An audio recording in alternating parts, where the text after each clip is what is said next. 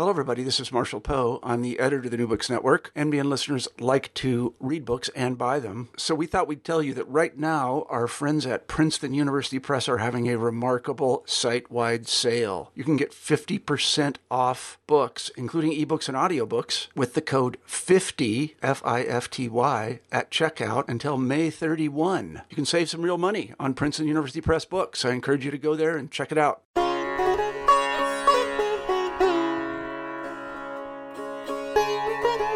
Welcome back to another Hindu Studies channel podcast of the New Books Network. Uh, I'm your host, Dr. Raj Balkaran. You can find out about my academic background at rajbalkaran.com slash uh, academia. Uh, more importantly, I have the pleasure of speaking with Dr. Antonia Ruppel of Oxford University. She's in the Department of Linguistics, Philology, and Phonetics, and we are going to dive into her brand new Sanskrit grammar book. Hello, Antonia. Thank you for joining us. Hi, Raj. Thank you for having me. All right. So, um, this is different uh, than most of our new books, which are related to a specific area of study, whether it's a ethnographic study or a literary study. Uh, this is a book that helps people learn a language. Mm-hmm. Um, and as we'll probably will make clear by the end of this interview, it is um, nonetheless, if not more so exciting than the typical books we use because it's not every day that we unearth a brand new Sanskrit reader. It must have been quite the enterprise for you. Yes, it did take me about 10 years to to complete it sort of to bring it from the original idea to it actually being published wow could you tell us a little bit about that process i i, I gather from your intro uh, that um, yeah, teaching sanskrit and your students were also um, a large part of the process. But could you tell our listeners a little bit about what goes into the process of birthing a Sanskrit grammar book? Yes, of course. Um, so what happened was that um, in 2005, I got a job as a language lecturer at Cornell University in the US. And um, I was teaching Latin, Greek, and Sanskrit, and I was rather happy with the Latin and Greek books that I had available for, for my classes. But with Sanskrit, I just found myself making more and more um, supplementary materials, things that um, would answer the questions that my students had. I also found that my, my classes were very diverse. There were people with many different backgrounds, many different interests. I had I had classicists, I had linguists, I had um, people whose families originally came from India of you know various uh, academic backgrounds, so physicists, engineers. I had historians. I had um, anthropologists, and so the, the, the books that that that I had or that I knew of at the time, they all addressed some of the questions that my students were asking or some of the interests that my students had, and so I was just making more and more things myself. And I mentioned this to um, someone that I knew from my time at Cambridge, who was working for Cambridge University Press. And he said, Oh, I think the religious studies editor has been um, looking for someone to um, write a Sanskrit textbook for us. Would you be interested in putting your materials together and actually, you know, completing them so that um, a complete full textbook would result? And I said, yes, absolutely. And uh, that process just sort of took a little, little longer. Uh, getting it approved with CUP, getting a contract from CUP, that was rather an, an involved thing.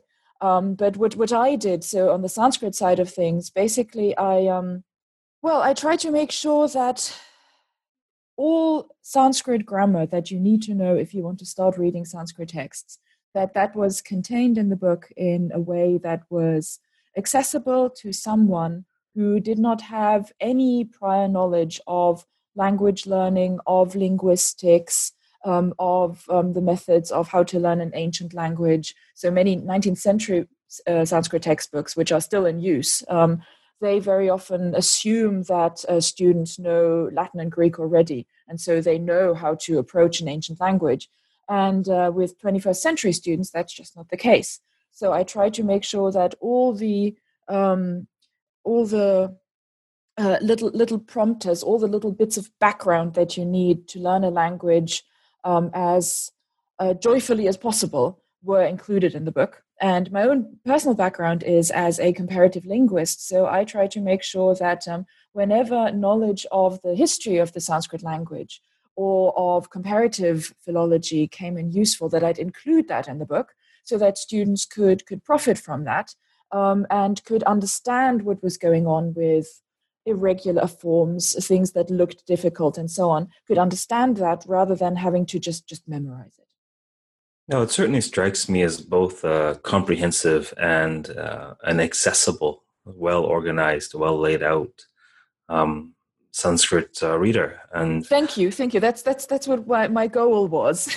well, it, it's it's no small feat. So um, just to give our listeners a touch of background, um, I started Sanskrit study in 2005. Um, mm-hmm. We used a book that was I, I had a teacher at the University of Toronto. We we had uh, we we were in a class uh, credit a course at the time. Um, the book was actually uh, a teach yourself book, Sanskrit book by Michael Coulson. Michael Coulson, yes. And and over the years, both for my personal study, also for um, students that wish to learn Sanskrit, whether private or whether um, in an academic context, uh, I'll use bits from Coulson. I'll use bits from Deshpande. Mm-hmm. I use bits from Robert Goldman's uh, textbook, and there really isn't a, a go-to for, for me anyhow and really this came on my radar for the purposes of this interview and um, i really am immediately uh, considering making this uh, text my go-to text because it's so well laid out i'm so pleased to hear that what um so so a couple of questions that, that, you know we've internalized this but yes. let me ask you this is a hindu studies podcast mm-hmm. i'm a hindu studies scholar and i learned sanskrit because i the work that i looked at was a Sanskrit text, which is probably obvious to our readers. Why is uh, knowledge of or study of Sanskrit um, crucial for Hindu studies? What is what is Sanskrit? Where, well, like where does Sanskrit fit in this ancient language? Yes, well, um, for for religion or for any other tradition, there are basically two ways of passing on uh, knowledge of, of, of, of beliefs, of rituals, of traditions, and so on um, uh, from one generation to the next. One is one is oral, so you would learn from your from your parents or from your grandparents um, how things are done, basically. Um, but um, uh, if you want to get in touch directly with how um, you know what people believed, what people thought was important longer ago, then you have to read texts and the, the oldest texts that we have, the oldest Hindu texts that we have, um, are all written in Sanskrit. And um, of course, there are translations available. Um, you know, you can read, you can read, for example, the Bhagavad Gita. There are, you know, numerous translations that you can read. But I've always found that when you read a text that isn't just meant to be a sort of dry instruction manual, but that is meant to be um, literature. So that is meant to have a certain shape, a certain form, as well as a certain uh, contents. It's always so much more, first of all, enjoyable to read it in the original yourself because you can see not just what someone said, but how they said it. But also, very often, there are little um, uncertainties or little tricky passages in, in most texts where a translator um, often will be tempted to choose one translation that is that is clearer than the original that makes sense to them. They will choose the translation that they think um, is is the right one.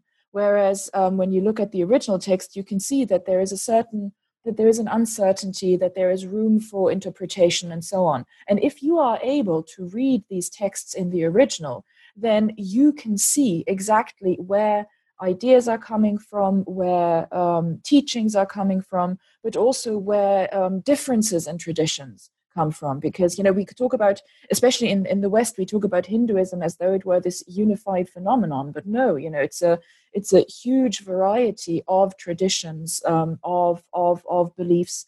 And um, it's interesting to see where certain differences come from. And if you can access those original texts, then you can see for yourself why people um, interpret different texts differently, for example. So, um, much in the way to use a crude analogy that, that Latin was um, the, the, the, linguistic currency of um, uh, the early days of, of the church, for example, Sanskrit is in, this in ancient, Europe. Yeah, right in Europe. Sanskrit was is this ancient language um, in which um, ritual is performed, in which philosophy, uh, uh, narrative, theology is is written, and so Sanskrit really is the linguistic world of um, the foundations of what we call Hinduism. Yes, exactly. Great. Yeah, the, the foundations of Hinduism. Um, later texts, of course, are, are, are written, are composed in um, many of the more recent languages of India, but the, the oldest texts, those would have been composed in Sanskrit, yes.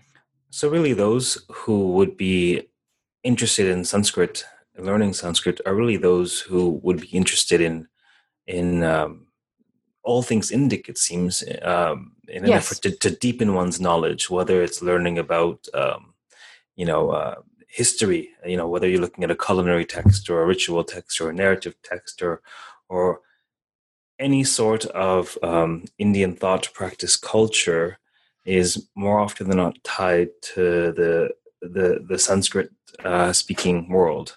Um, and in Sanskrit speaking world, now there's so many questions I have that are going to interest, I think, our our, our listeners. But Mhm. could you comment on this idea of the Sanskrit, quote unquote, Sanskrit speaking world? Where, if any, uh, where, if anywhere, is Sanskrit spoken? Uh, is it, uh, was it ever, do you think, a mother tongue? Could you, could you unpack that a bit for us?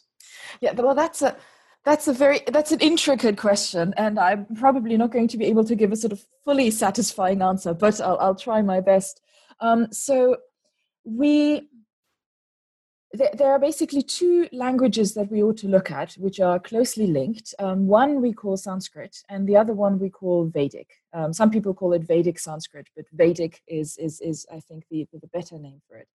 And uh, the thing is that um, we have these texts called the Vedas, um, after which the name Vedic was was was chosen. And these texts are um, very old. Uh, they date back to probably the, the second millennium BC, um, and they were ritual texts. They were they were hymns that would be that would be sung, that would be performed during the um, rituals of the Vedic religion, of the of the pre-Hindu religion, of what we find in especially northern India at that time. And um, these these texts were extremely important for ritual practice uh, for a very long time, for many centuries. Um, but given that all languages change, given that spoken languages change. So, for example, if you read an English text that's 200 years ago, there will be, you know, words you don't understand, constructions you don't understand, and so on. Um, um, so, because spoken languages change, people needed to make sure that these these ancient texts that were still important for their for their daily ritual life um, remained intelligible. And so a grammarian tradition arose. Grammarians are people who try to write down the rules of a language. You know, how do you form plurals? How do you use this particular verb? How do you use a particular um, case, which is a one one form in which nouns can appear? Um, so they they um, uh, collated the, they collected and collated these rules, and um, this grammat- this grammarian tradition um, was very important, was uh, very well looked after, and at some point we have someone who um, brought this tradition to a kind of culmination. Um, his name is Panini. Um, we assume that he lived in around the fifth century BC, and um, um, we think he lived somewhere in northern India. We're not exactly sure where, but basically his his grammar, so his list of rules of the Sanskrit language, became um, to, it became seen as authoritative. So, uh, uh, which had the result that not only was it used to help um, people understand earlier texts, but anyone who spoke or wrote in Sanskrit at that point used Panini's rules. So, from around the fifth century BC, this rule, uh, sorry, this, this this language, which was called Sanskrit, which basically means um, um, perfected or completed or um, yeah, perfected or completed are probably the best translations here. Um, so this this this language Sanskrit um, from the fifth century BC onwards did not change did not change all, at all anymore. And so all texts written in it since are basically basically intelligible to someone who learns um, these 5th century bc rules. So um, before sanskrit came in vedic we assume would have been spoken at a time. But um, these these vedic hymns they are very they are very artful they are polished they are beautiful they are literature.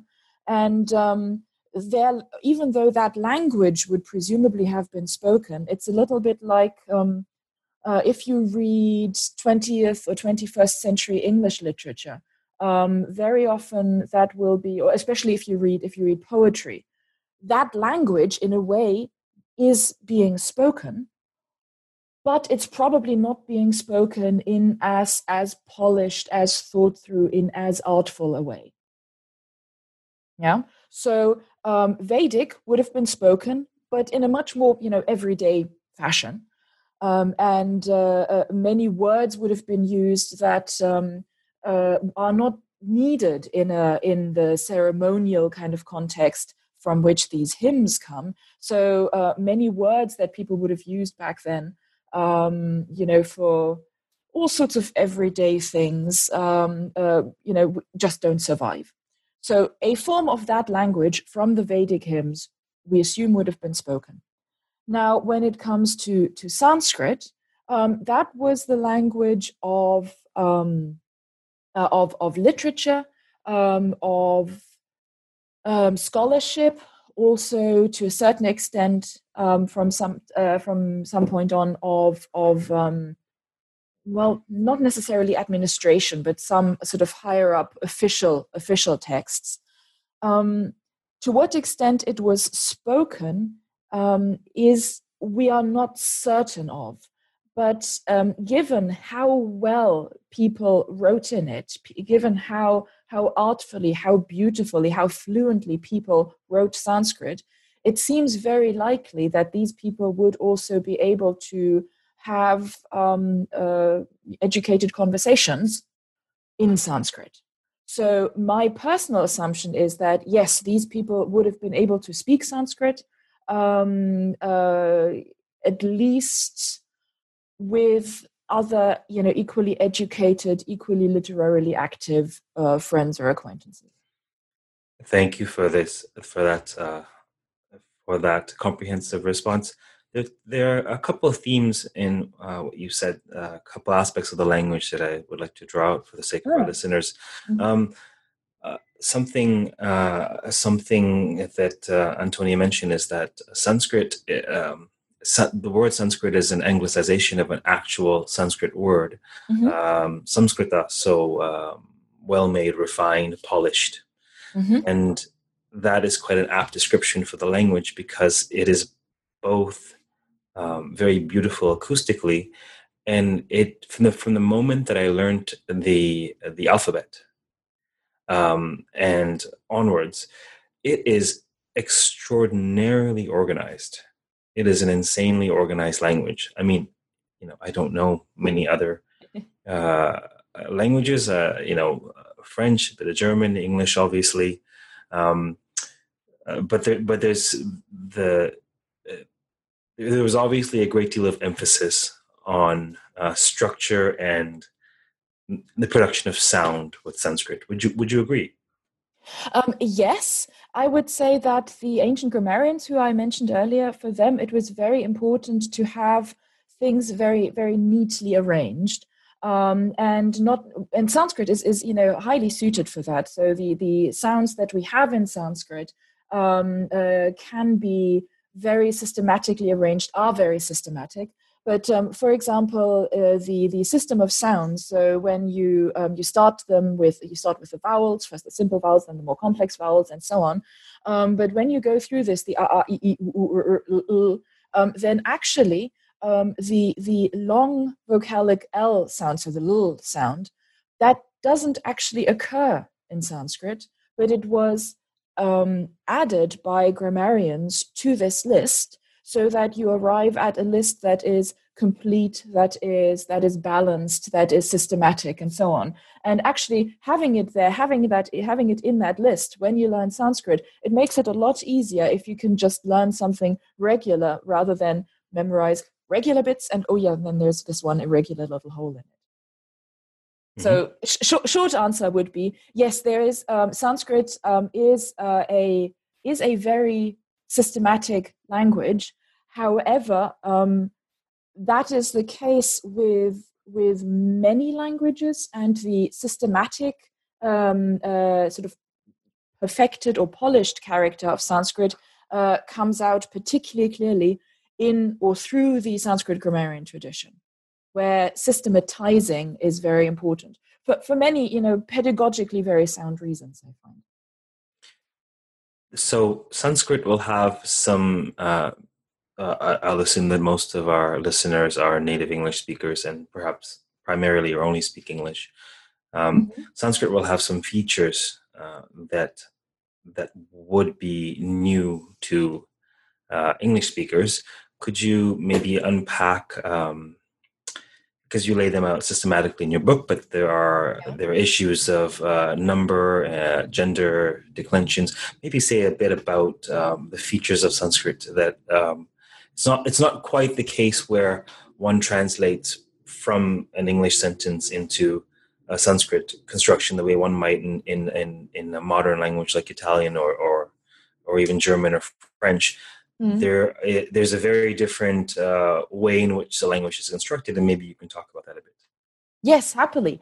Um, this is one of the many things that I find beautiful about Sanskrit. Um, so, in in in English, if I want to express some kind of a, an idea about an action, such as you know I go, then um, the fact that it is me, that it is I who's doing the going, is expressed in a separate word. I expressing the, the, the me who's doing the going, and go expressing what kind of action I'm doing if I want to um, say that I'm not doing this right now, but I will do it tomorrow, then I would say something like, I will go.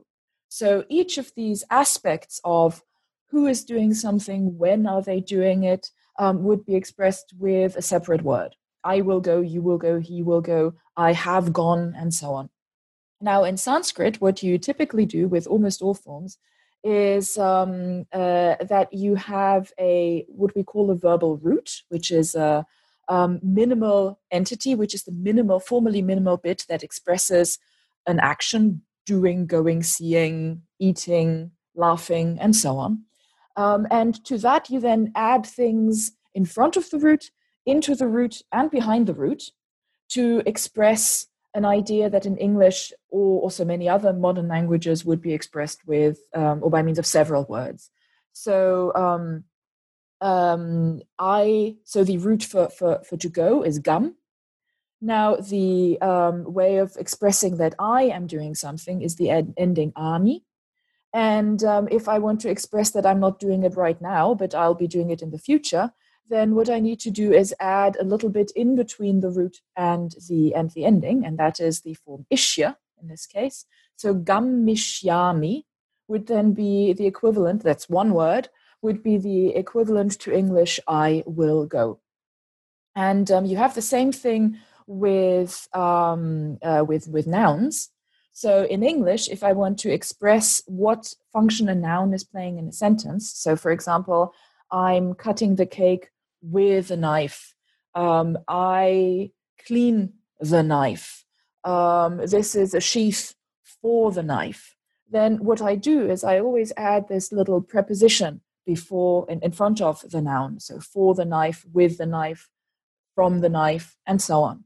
Um, or sometimes I don't add a preposition at all. Um, I just put the knife in a particular sentence, uh, sorry, a particular position in the sentence, so, for example, the knife cuts the cake, for example. The knife stands before the verb, and that indicates it's the subject. I see the knife.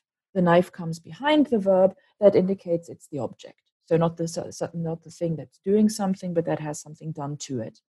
And in Sanskrit, um, what you do for, for all of these, um, in, rather than having position being the crucially important factor or prepositions being important, you just add a set of endings So um, uh, a knife would be shastram, and if you do something uh, by means of a knife, it would be shastrena.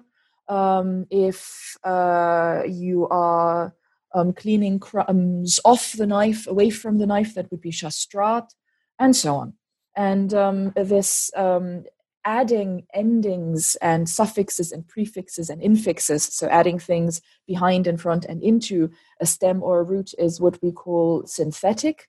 And there are a number of ancient languages, especially ancient Indo European languages, um, that are synthetic. Sanskrit is one of them. Um, and I personally just find that, I don't know, I find it beautiful. It's beautiful. Um, it's beautiful both in terms of organization and in terms of uh, the way it sounds, isn't it?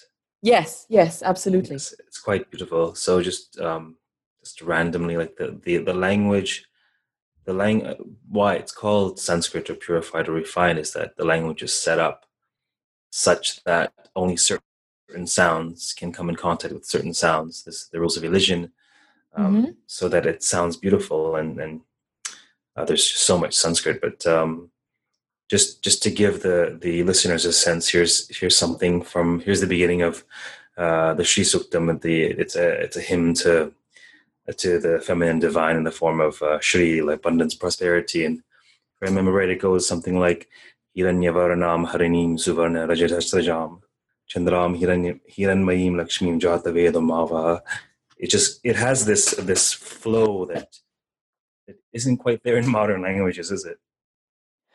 Um, I would say that you know the the the the beauty of each language is is different, and Sanskrit has a very intricate and very ancient tradition of uh, chanting texts that makes them extremely beautiful to listen to. Yes, um, I always I'm always a little he- hesitant when it comes to saying you know one language is is better than another language in a certain way because if you listen to um, so, for example, my own my own native tongue, German, um, supposedly is so you know guttural and rough and awful and whatnot. But when I listen to German poetry or when I listen to a German play being performed, I don't I don't necessarily find that. I find that it's it's quite different from uh, listening to someone perform uh, Sanskrit poetry or Sanskrit hymns.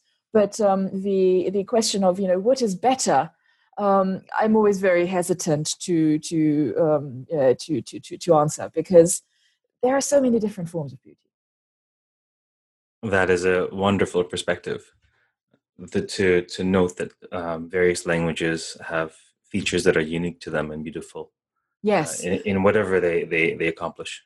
Um, and and one one feature of that that I very much like um, concerning Sanskrit is that um, uh, um, Sanskrit not only you know composes its its individual word forms so its individual verbs its individual nouns and so on with all these um, affixes. But oh, sanskrit has this feature called compounding which other languages have as well but sanskrit has made it into an art form.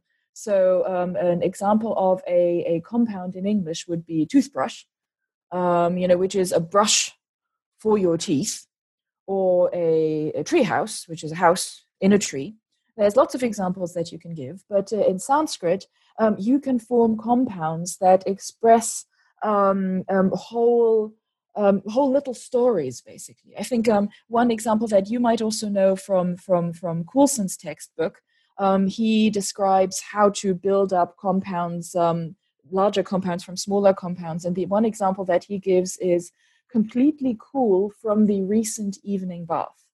And um, he's absolutely right. That is something that in Sanskrit you can express as as one word. And um, that is something where Sanskrit truly does excel and is um, much more intricate, and you could even say, you know, better than most other languages. And it's part of the reason why you may see a verse, for example, if you're whether you're studying it or not, maybe you are looking at the Bhagavad Gita uh, in English, and the the edition has the the Sanskrit verse, and you're thinking to yourself, my goodness, there are these, these two squiggly lines in Sanskrit. How come there's like eight eight lines of English text? And part of that is because the language is so it, it's so compactable in that um, you have endings to indicate um, all kinds of things, and you can compound them in, in ways. Would you agree? It's much yes. more compact, much more compact language. Uh, yes. Well, I think I think it's a phenomenon that translators have have found um, across languages that the, the the language into which you translate something always turns out to be a little longer than the than the um, original language because if the original language was written by a by someone who knew how to how to use this language how to play with this language then they will have it in a form that is that is um, um, I don't want to say compact, that sounds so utilitarian, that will be concise, that will be economical, that will not waste anything. Um, and still at the same time, they will be expressing the exact idea that they're trying to express. Um, uh, so uh, that I think is a, and then if you try and translate this, you are necessarily dealing with longer sentences, slightly longer phrasings, if you want to um, bring across the exact same contents, the exact same ideas that's something that I think is uh, the case across all languages, but you are absolutely right. It is the case even more so with a language such as Sanskrit, where um, so much information can be uh, packed up into, into just one, um, either into one compound or just one verb form and so on. Yes. And, so and you, the nice thing, if you know Sanskrit, is then that you can see exactly with each verse, with each line, um, how one Sanskrit word then unfolds into a whole phrase or maybe even a whole clause in English. So you told us about um, case endings. Could you yeah. tell us about, for those who may be thinking of um, diving into the ocean of Sanskrit and mm-hmm. some of the features they might see there, can you say a little bit about the numbers and the genders and um, uh, sandhi, uh, elision? Yes. So I'll start with the, with the numbers and the genders. Um, so number, when you use that as a linguistic or as, as a kind of technical term, uh, means a form that expresses how many of something you're talking about. In English, we've got two grammatical numbers, that's singular and plural. So, for example, I can talk about one cat, but as soon as there is more than one cat, I would talk about two cats, or one dog, two dogs, one king, two kings, and so on.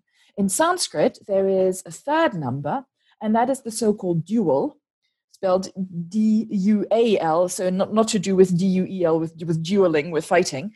Um, so the, the dual, which talks about exactly two. So I would have um, a form for one man, that would be narach. I would have one form for two men, that's narau. And then I would have a form for more than two men, so that would in English would be, uh, which in English would be the plural, which would be narah. Um, and every noun has a full set of forms for just one, exactly two, and more than two.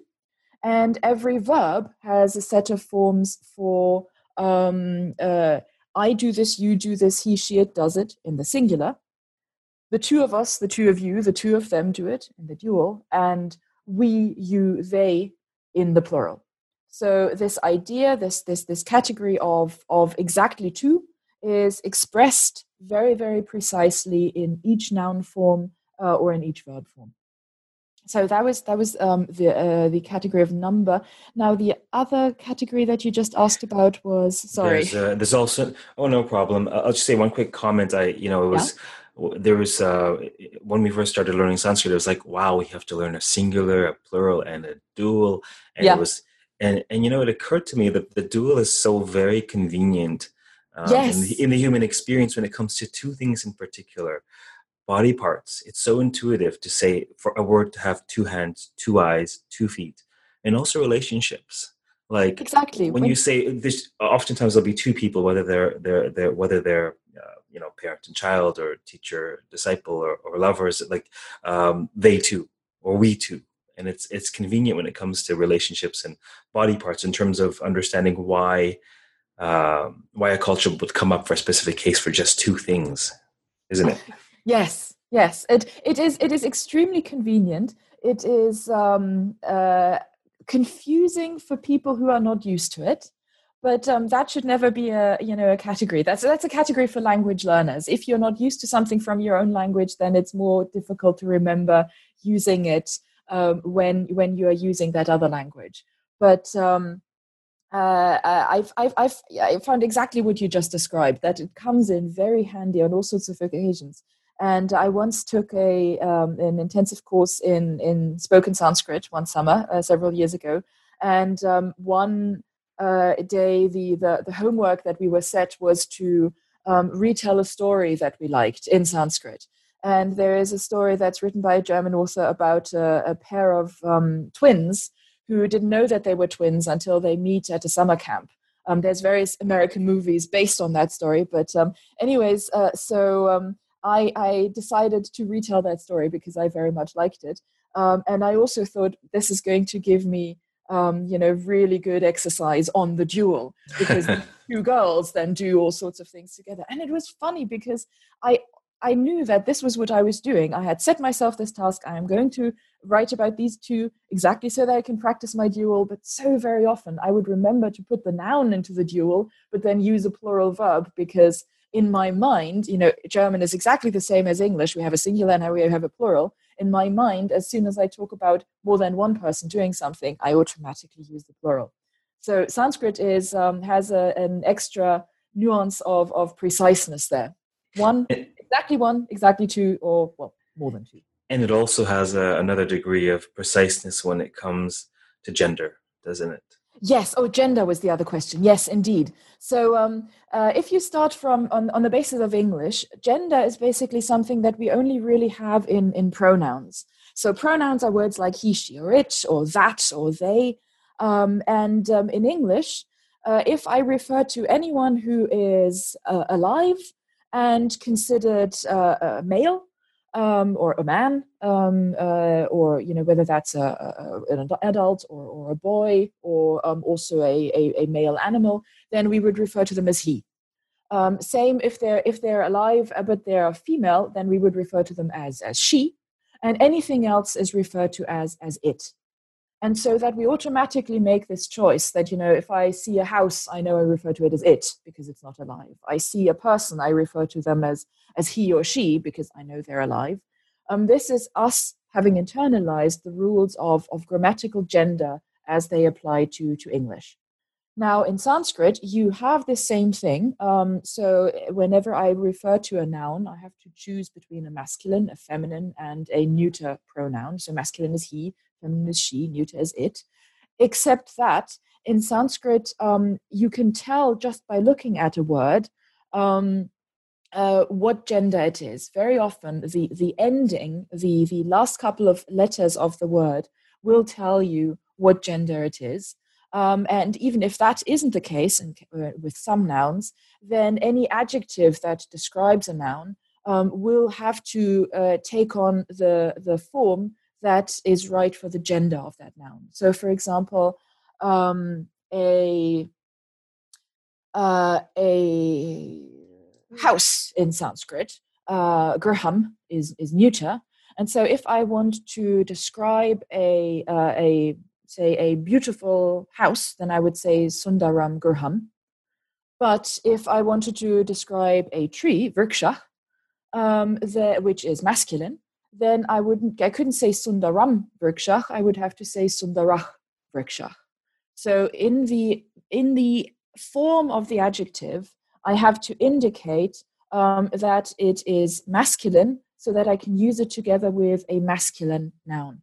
So the system is very similar in, in its foundations to what we have in English, but once more, it's it's a lot more intricate. And for the for the language learner, at first, it is it is um, you know it is extra work because you need to memorize what gender is this word. Uh, but if you are reading a text, then that's it's actually going to be very helpful very soon because um, if you see a feminine adjective, you know that this can only be describing a feminine noun. And if you're not quite sure which noun it is describing, you just look for the noun that has the same gender and otherwise also the same ending or the same same case and the same gender as as this adjective and you'll know which adjective to translate with which noun. Lovely. Now, the th- the third thing that I'd asked about uh, that if you can share with us is uh, Sandhi. Yes, Sandhi. Um, um, maybe just uh, just give a taste of what Sandhi is and how it functions, and mm-hmm. and uh, my sense is that it's it it it goes a long way towards preserving both the the acoustic beauty of the language and the ease mm-hmm. on the and the ease on the tongue. But I'm I'm happy to learn what you think is going on with Sandhi. Well, so Sandhi literally means um, putting together. The D comes from a root dha, which means to put, and sam just means together. And um, sam D becomes sandhi because an N is more e- is easier to pronounce in front of the D. They're both pronounced with your tongue against your teeth. Um, then some D would be pronounced. Uh, then would be to pronounce samdi. So the word sandhi is already an, a, a case or an instance of this phenomenon, sandhi. And sandhi is, is the term that is used to express the changes in, pronunci- uh, in pronunciation that occur when two sounds meet. So that can be at the end of a word and the beginning of the next word, or that can be um, within words. So I was talking about how you may have to add an ending or something in front of a, of a root, or you may even have to add something into a root. So when that happens, new sounds meet, and to make them um, fluidly pronounceable, their pronunciation often often changes. And the way in which it changes is that things uh, usually become more similar to each other. So, for example, um, uh, in, in, in English, we, we do have instances of Sandhi, but they're nowhere near as, as systematic as those that we find in um, that we find in.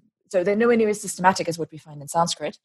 Um, so, for example, if you talk about a hand bag, so a bag that you hold in your hand, so a bag of a certain size and certain format, um, that will very rarely be pronounced handbag. Usually, it's much more something like handbag.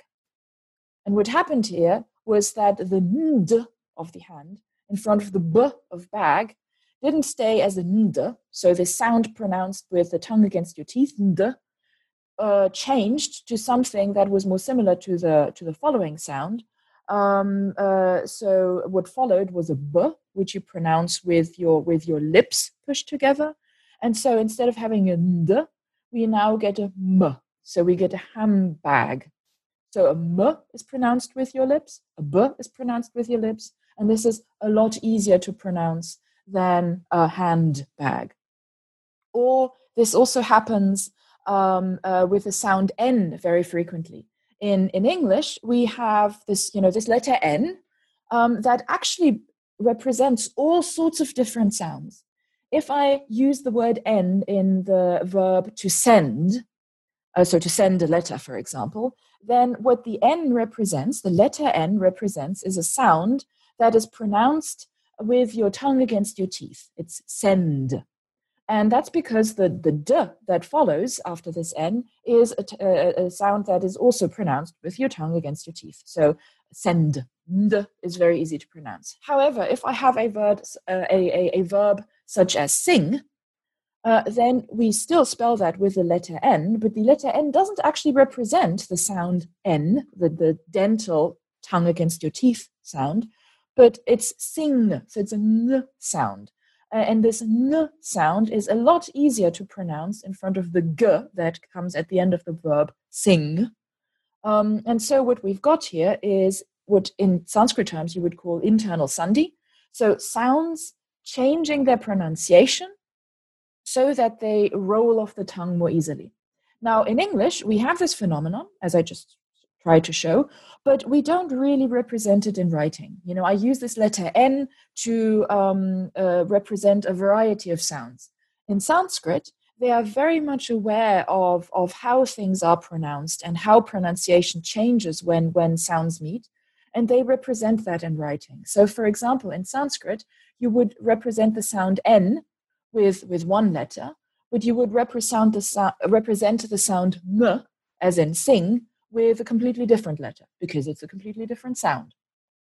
And um, Sandhi is something that is represented in Sanskrit in a completely systematic way, um, which means that we know exactly how things are pronounced but it also means that it's um, it makes texts a little more difficult to read because if you have one word such as narach meaning man um, and this this ach sound at the end of the word is changed depending on what sound follows what what the next word is um, then all of a sudden you're not just dealing with one word, man, anymore, but you're dealing with five or six different looking words that underlyingly all are the same.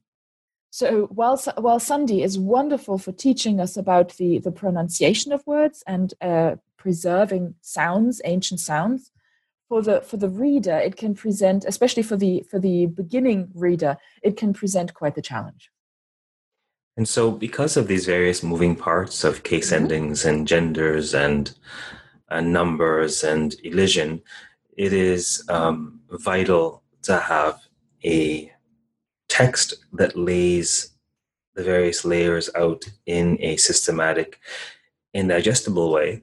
So, mm-hmm. um, so I encourage the listener to not be intimidated if learning Sanskrit is something that that that that calls to you. It's uh, the payoff is huge in terms of access, access to worlds within worlds of ideas, of of invocations, of um, of poetry.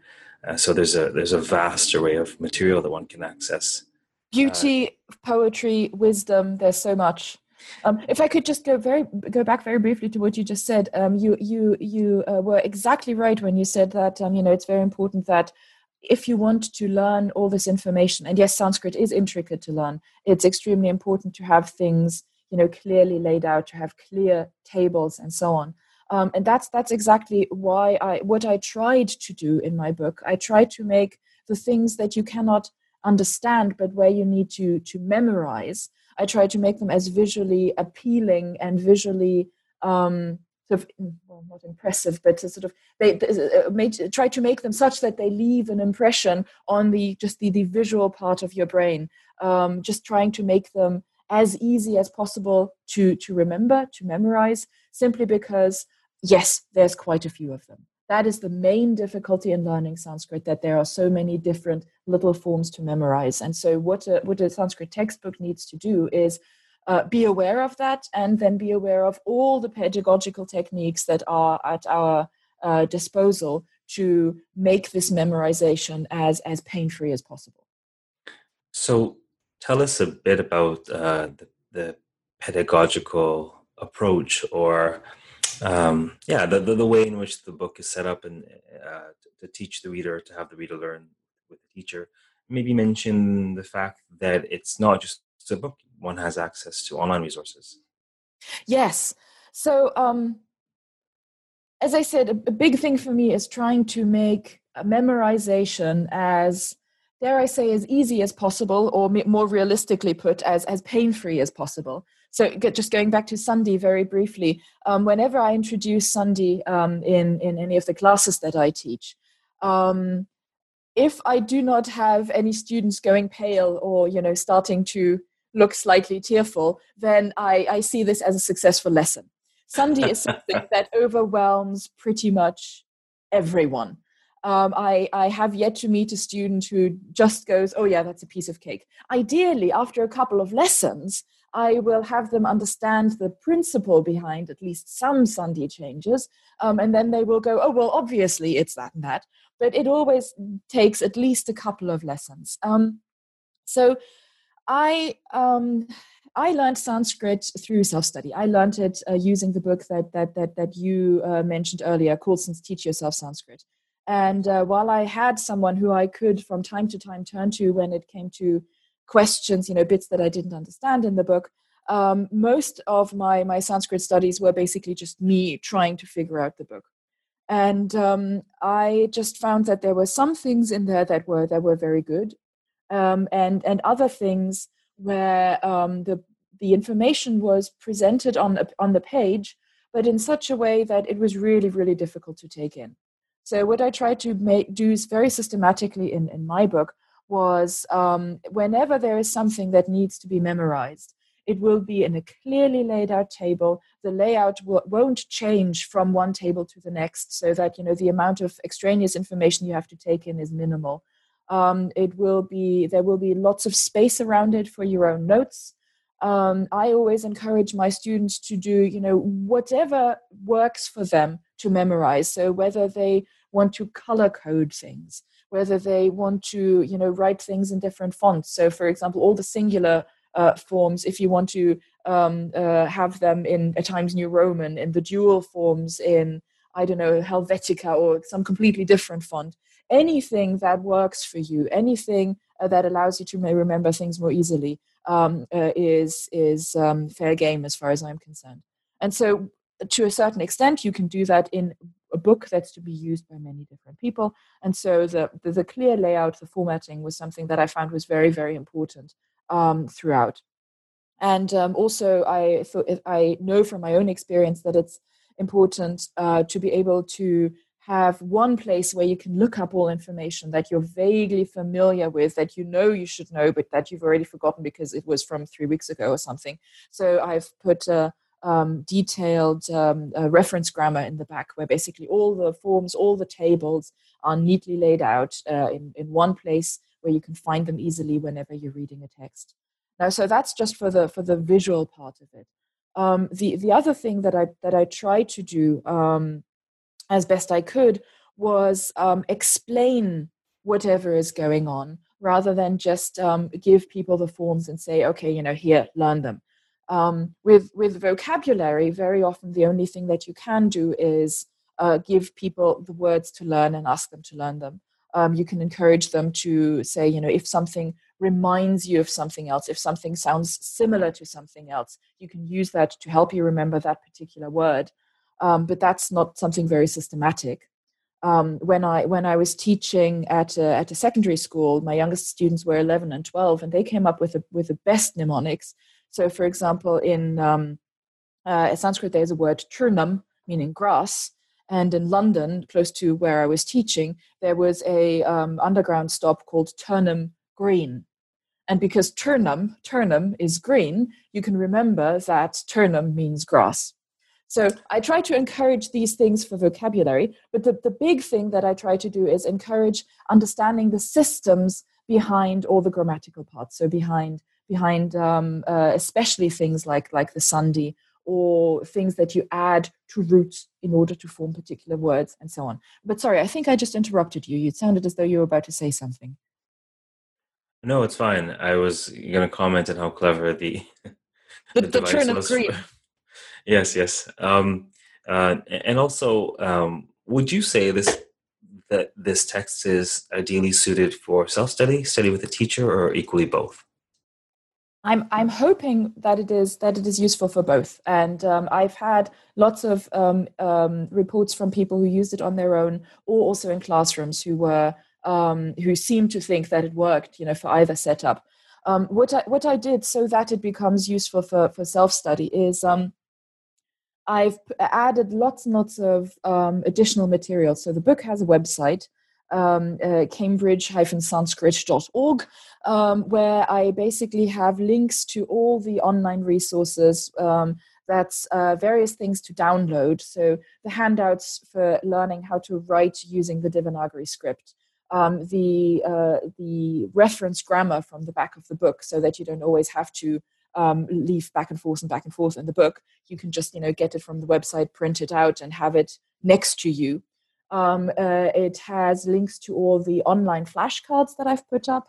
Uh, I find that memorizing things where there is no real system, where you just have to memorize lots of different individual entities, I can do that best if I don't have these forms on um, uh, on a page, but um, on individual flashcards. I used to make these just on, on paper or sort of cardboard flashcards, but now um, we've got all these online programs available where um, you can put each form that is to be memorized on a card. On the back of the of this electronic card, you put the answer, you put the identification, and then the computer guides you and remembers which forms you got right, which forms you didn't get right. So the computer, the, the program will will quiz you you don't need help from anyone else. You can do it all on your own, um, which is very handy, I think. Um, I use these a lot.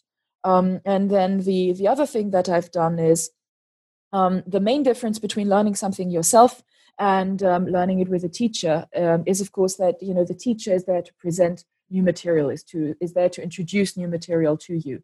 And uh, when you when you just read something in a book, sometimes it makes sense, sometimes it doesn't make sense. If you've got a teacher, you can ask them questions And um, I'm unfortunately not there for everyone to answer their, their individual questions. But what I've done is I've made a recording of um, me presenting the material from each new chapter in the same way in which I would present it if I was teaching you in a classroom.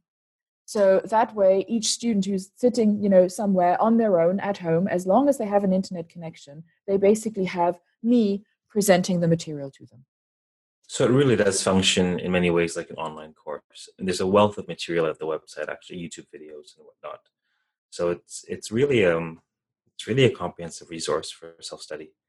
I, I, I wanted to make it that way because I know that there are so many people who want to learn Sanskrit who um, either are not in the right place geographically or just don't have the time to take a regular Sanskrit course um, Sanskrit unfortunately isn't taught in that many places in um, you know in, in, in northern North America or in or in Europe.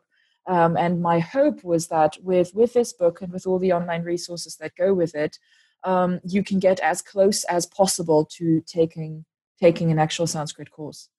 Um, one of the one of the main difficulties I find when you teach yourself, which I remember from when I taught myself uh, Sanskrit, um, is how to how to pace yourself how to know when you've made enough progress for a day or for the week or something like that which is why i also often i also offer um, uh, online courses where i do just that um, so if you you you sign up you know you just um, sign up to a google group it's it's it's all free you get weekly emails from me in which i then suggest this is a good portion of material to work on for over the course of this week i, I assume you would need around three hours to to complete the work um, and here are the online resources that I've put up. Here are the relevant pages in the book.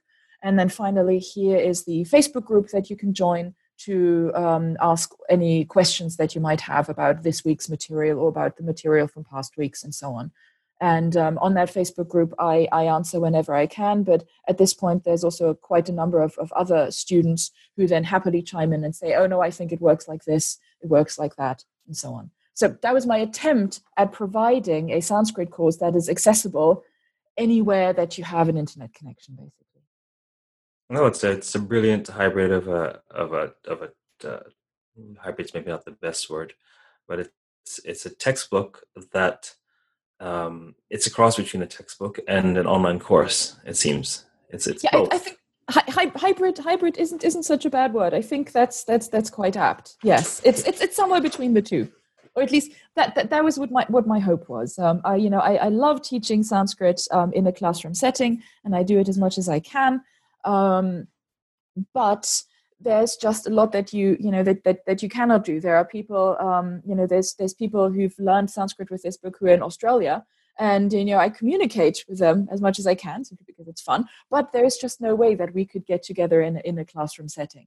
Um, and so uh, uh, to communicate with people um, you know, in the in the U.S., in in, in Canada, in in South America, um, and in I think at this point I've had students from every continent except Antarctica, as far as I know. So to be able to communicate with them in in this way isn't isn't ideal, but it sort of comes a close second, which makes me very happy.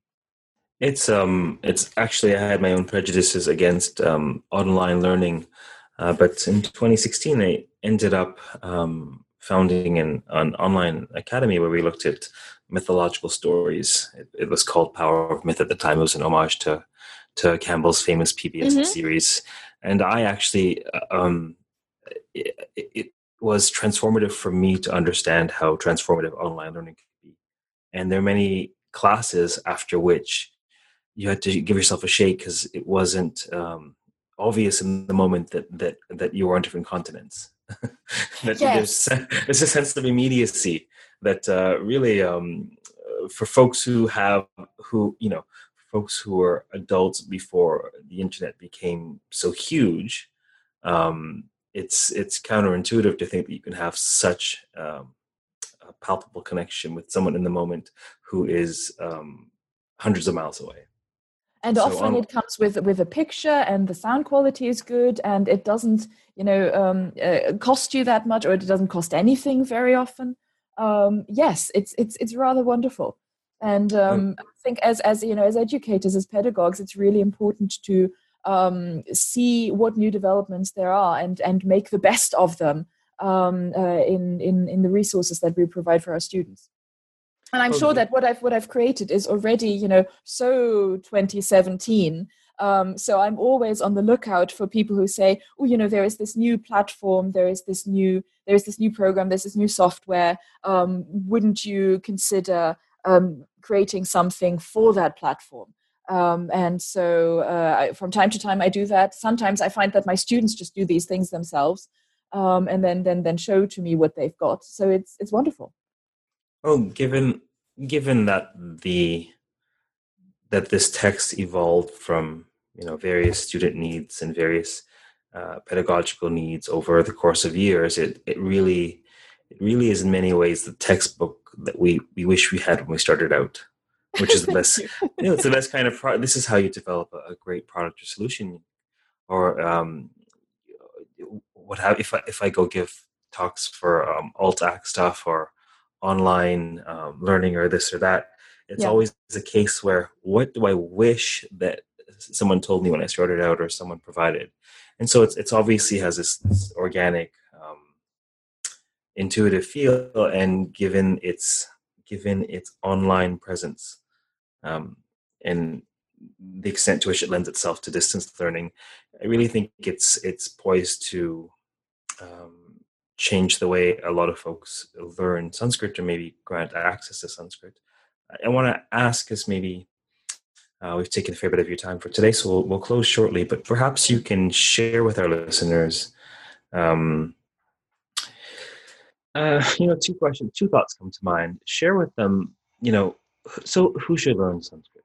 You know, obviously people interested in Hinduism or Hindu texts, Hindu Sanskrit texts in some way, but but it's more than that. And in your perspective, much more than my training shows that it's much more than people who want to learn uh, specifically about Hindu texts. So who who should learn Sanskrit, and um, who what's your advice to them in terms of how to learn the language? Right. Um, I think there are many different reasons for why someone might want to learn Sanskrit. Um, obviously, if you are interested in anything relating to India, you know, it doesn't just have to be um, Hinduism, which of course is a is a you know very big part of of Indian of Indian culture and Indian everyday life. Um, but anything to do with India, with um, Indian history, um, uh, Indian thought, Indian philosophies, um, uh, Sanskrit is the language um, that will grant you access to all of the texts in which um, the seminal thoughts are contained. Um, so, if you have um, uh, an interest in anything India related in, in particular, then Sanskrit is the way to go.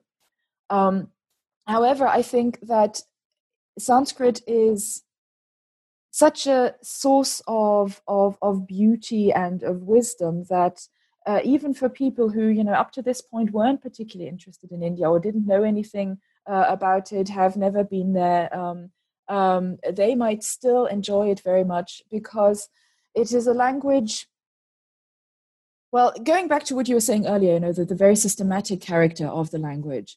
Um, in Sanskrit, many linguistic features are available that in or are clearly visible um, and are used regularly that um, in other languages are there only in traces or in sort of irregular forms.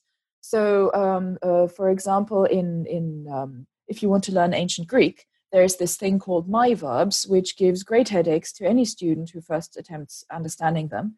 But I remember I once had students um, who were trying to understand them, and I said, "Oh, but you know, it's easy. You already know Sanskrit in Sanskrit, we just basically call them, you know, we call them athematic verbs, and you've had lots and lots of experience with them. So, you know, here you go. It's it's it's really straightforward. You already know this thing from Greek. You already know this from Sanskrit. Um, in in Sanskrit, you've got a, a very active, um, uh, uh, some call subjunctive, some call optative, but it's very similar to um, uh, the English subjunctive, which we have only in small fragments. Um, and to understand what a subjunctive is on the basis of English is really, really difficult. In Sanskrit, it's there systematically, so it's easy to understand what a subjunctive or optative, however you want to call it, what it might be doing.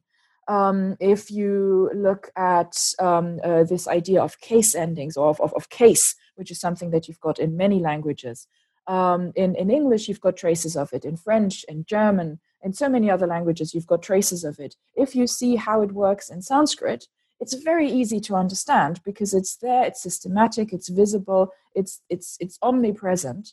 And so, from, just from a linguistic point of view, Sanskrit is an excellent language to help you understand other languages that you might be learning.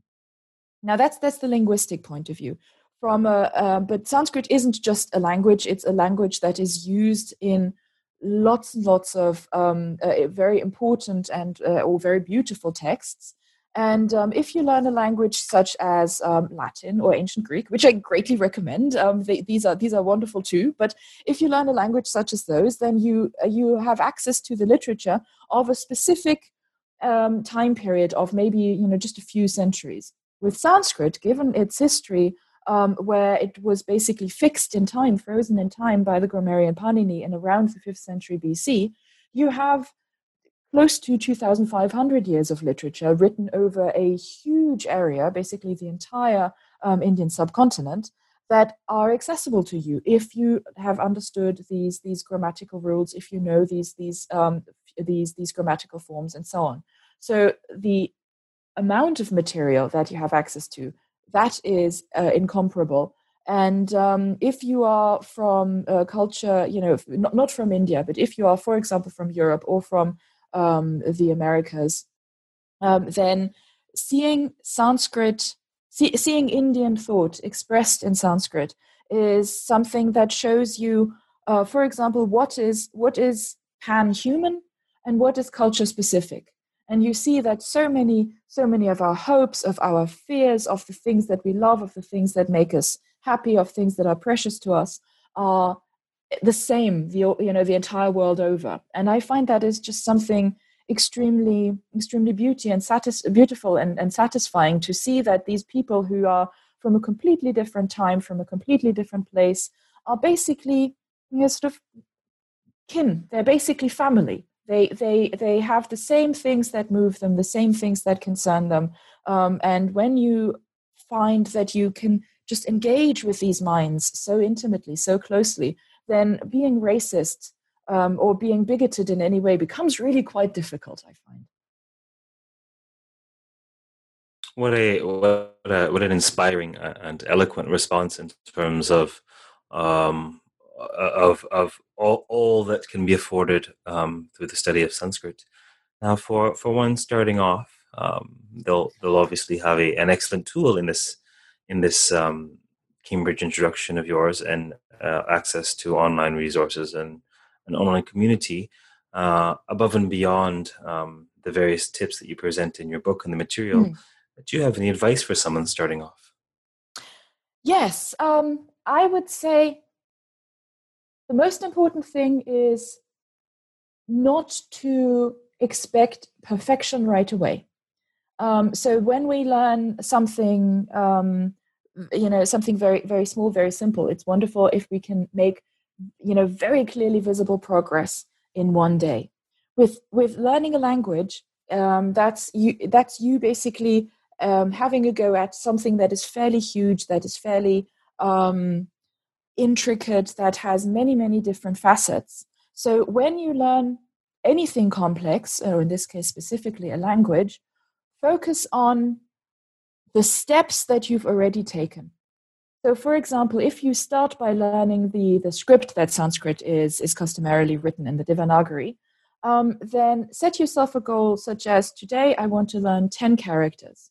And then once you know those 10 characters, and maybe the day back later you come back and you immediately recognize, oh yeah, that's the that's the letter A, that's the letter uh, Ta or something like that, then you know that is something to to enjoy, to be proud of, to be rightly proud of. I always tell my students, you know, to pat themselves on their shoulders once they've once they've done something, rather than focus on the bits that they don't know yet. Um, because with with something with anything complex, the bits they don't know yet are usually quite um, um, uh, quite quite quite quite many and quite manifold. Um, and so set yourself small goals. Be you know rejoice in reaching those small goals, and don't feel that you need to achieve perfection. Just focus on making making progress. A little bit of progress on a regular basis is much better than sitting down to a mammoth session of working on your, your Sanskrit knowledge for three hours all in one go, because then you'll probably be a little bit daunted by the prog- by the by the um, uh, the idea that you might have to spend you know three hours on Sanskrit next time you sit down. No, just do things for ten minutes, for fifteen minutes. Um, if you have a commute where you're using public transport, use your flashcards on public transport. Um, if you're taking a shower and you're letting your thoughts wander, then maybe recite a paradigm or two. Um, just little bits, little bits, and you'll make progress. Focus on the progress and not on anything that you might not know yet. And before you know it, things that might seem unsurmountable uh, or might have seemed unsurmountable two, three months ago, um, all of a sudden you'll see that, oh, I know these things. And that's something that I say to my, my students in class. But in class, I am there to remind them of that on a, on a daily basis. When you're studying these things on your own, you don't have me there to say that to you and to, and to praise you for what you've done. Uh, so praise yourself, be positive. That uh, sage advice uh, deeply resonates. Um, there are many of us who have been using Sanskrit texts for years, and we may not be able to read without a dictionary, for example. That would be a yes. feat for most of us in the Western world. It would be an absolute feat to be able to read Sanskrit, even with a command of the grammar, and have sufficient um, vocabulary to span 3,000 years of usage. Um, there, there are many of us who, um, you know, uh, give me a Purana or an epic, and that's great. And if you point me towards Vedic Sanskrit, I, I, I you know, it's all Greek to me, as they say uh, and so so we we it, it's such useful advice because it's so easy for us to say well you know what do i know i mean i, I would never for example presume to apply to a sanskrit position at a university to teach it. And yet if i'm tutoring somebody we're we're amazed at actually how much we do know and that we forget yes. how much we know because we're, we're struggling to strive after all all that we lack. And it's it's it's it's so ironic this this language is called um, samskrita well made or perfected and yet it takes uh, the language itself is is is is a perfected language but it takes such a long time to practice towards mastering that perfection. I really like the idea that that um, that you mentioned and you allude to that this is an organic process this is a, a marathon this is one needs to live in and live with the language for some time to really make lasting progress. It's not such that you can have downloads once a week for two, three hours. Uh, it's very much an organic process. Um, the, the last thing that comes to mind is something that occurred to me throughout the thought that I've had before, but it, it, it hit me uh, throughout our conversation that um, languages are mindsets. And to yes. really learn Sanskrit is to really and truly establish uh, a sort of mental training uh, that that affords you a worldview that that is, um, um, I would say, richer, but perhaps that's subjective, but definitely more vast than the worldview you'd have in your in your um, original language. Um, oh, absolutely. Would you feel the same way? Yes, um, there are just um, uh, with with you know with i find that with each language that you learn and that you're able to either either read or for for modern languages that you're able to communicate in um, there are just so many more thoughts that become accessible to you because um, uh, you are able to read what other people say what other people think. You are able to hear from from people who are from a different background from a different um, uh, society than you uh, and uh, you might be able to access these theoretically if you read about them in translation in a book somewhere. But when you sort of see them lived, um, that that's just a completely different experience, and that's something that that that that moves you and that that you that you remember a lot more easily. Plus, on the very you know basic literal level, um, knowing a language allows you to read the text in that language, allows you to um, uh, encounter them without any kind of mediator without without a translator or something like that. You know you it's you and the text. It's you and the person who composed this text um, whether that was a thousand years ago or two thousand years ago or perhaps even longer than that. Now, um, for anyone who is considering uh, starting to learn Sanskrit or brushing up on Sanskrit, um, I personally, based on my own resonance with it, or um, having looked it over, I, I, highly recommend you taking a look at the Sanskrit, sorry, the, the Cambridge Introduction to Sanskrit. Um, we have, of course, been speaking with its author, Dr. Antonia Ruppel of Oxford uh, the University of Oxford. She's in the Linguistics, Philology, and Phonetics uh, department. Um, thank you very much for your time today. It's been a fascinating interview. Thank you. I enjoyed it very much. All right. Until next time, ladies and gentlemen, uh, keep reading. Uh, take care and see you soon.